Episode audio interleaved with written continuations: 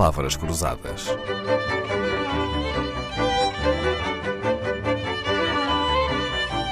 Porque quase tudo é uma questão de semântica. Dennis Redman, entre todos os países onde viveu, em qual deles achou o patriotismo mais fervoroso entre a população? Na Argentina, no Brasil, no Chile, em França, Itália, nos Estados Unidos ou em Portugal? Patriotismo é uma palavra explosiva, eh, porque patriotismo quer dizer muitas coisas diferentes para é diversos uhum. países. O patriotismo do da Argentina eu vi nos jogadores argentinos, sobretudo na Argentina, quando eles iam para, para os jogos, eles iam cantando tangos ou, ou canções argentinas e choravam antes do jogo. Era uma espécie de catarse.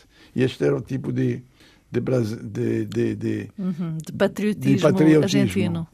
No Chile, eh, também é um país polarizado, era também o patriotismo da esquerda e o patriotismo da, da direita. Da França eh, tem um patriotismo sobre as forças armadas, mas também tem um patriotismo da história. O patriotismo francês é tal que quando eu tive a minha eh, educação francesa, eh, eu não sabia que o Napoleão tinha ido para Portugal e para a Espanha e que foi desfeito.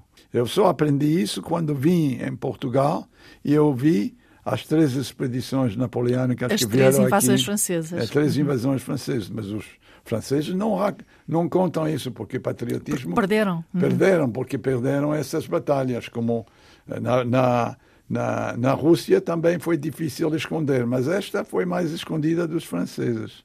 Uhum. E, portanto mas nos Estados Unidos também há um grande orgulho, um grande sentimento de orgulho em relação ao seu país, não é? Sim, de facto, eh, para mim, eh, esse já foi também um fruto de, do ultrapatriotismo, o, Make America Great Again, o USA, USA, esse canto USA, USA. Eu acho que o patriotismo foi um pouco, como é que se diz?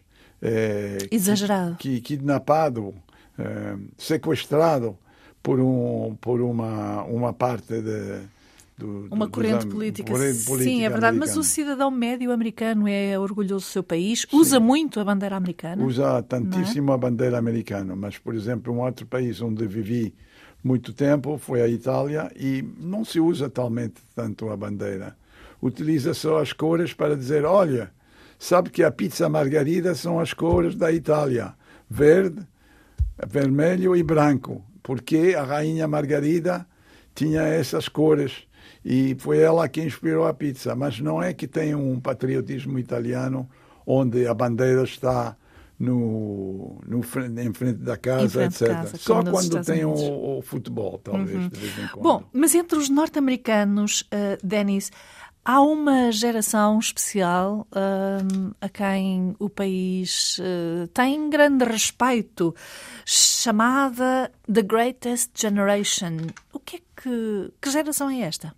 A Greatest Generation é o título que deram para uma geração que nasceu na época da Primeira Guerra Mundial, viveu através da depressão nos anos 20 e 30 nos Estados Unidos combateram na Segunda Guerra Mundial, participaram, e alguns morreram, eh, participaram na, no boom pós-guerra, eh, sofreram durante a Guerra Fria com a União Soviética, a Guerra dos Blocos, e depois até começaram a lidar com a época digital.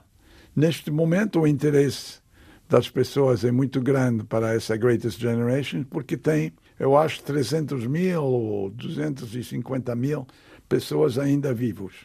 O, o Kissinger, por exemplo, tem 100 anos, faz parte daquela Great Generation, mas também a Rainha Isabel, a Rainha Isabel, o Sinatra, Fidel Castro, o Fellini, o Nelson Mandela, o Walt Disney, João Paulo II, e até agora o filme que tem sucesso, Oppenheimer, fazia parte da, daquela Greatest Generation, que a expressão nasceu com um colega que se chama Tom Brokaw, que escreveu um livro depois de ele ter visitado uh, os lugares de, do desembarque americano na Normandia, achou eu tenho que escrever sobre esta geração e ele foi buscar uh, aos veteranos daquela daquela época.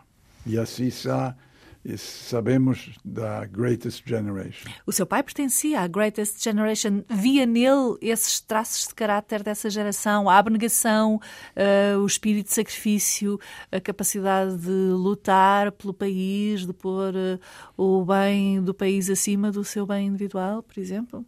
Não tem dúvida que eles, esta geração era reticente a falar sobre a guerra e sobre as experiências da guerra só depois de muitos, muitos anos é, falaram sobre a guerra. Era um, uma, guerra, uma geração eh, também muito é, moderada, modesta, é, talvez uma geração que, que durante. Por quê? Porque atravessaram a depressão, porque nasceram na época da Primeira Guerra Mundial.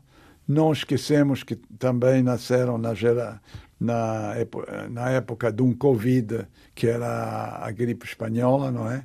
Que durou quatro ou cinco anos e também teve muitas vítimas. Portanto, aquela geração era foi muito sacrificada. Foi muito sacrificada e aqueles que sobreviveram tem muito que contar. Dennis Redman, filho de um pai da Greatest Generation, nasceu em 1942, faz parte dessa não menos famosa geração dos Baby Boomers, é a sua geração, Dennis. Foi um gosto tê-lo na Antena 2. As suas palavras foram gravadas e sonorizadas por Leonor Matos. Bom fim de semana. Palavras Cruzadas, um programa de Dalila Carvalho.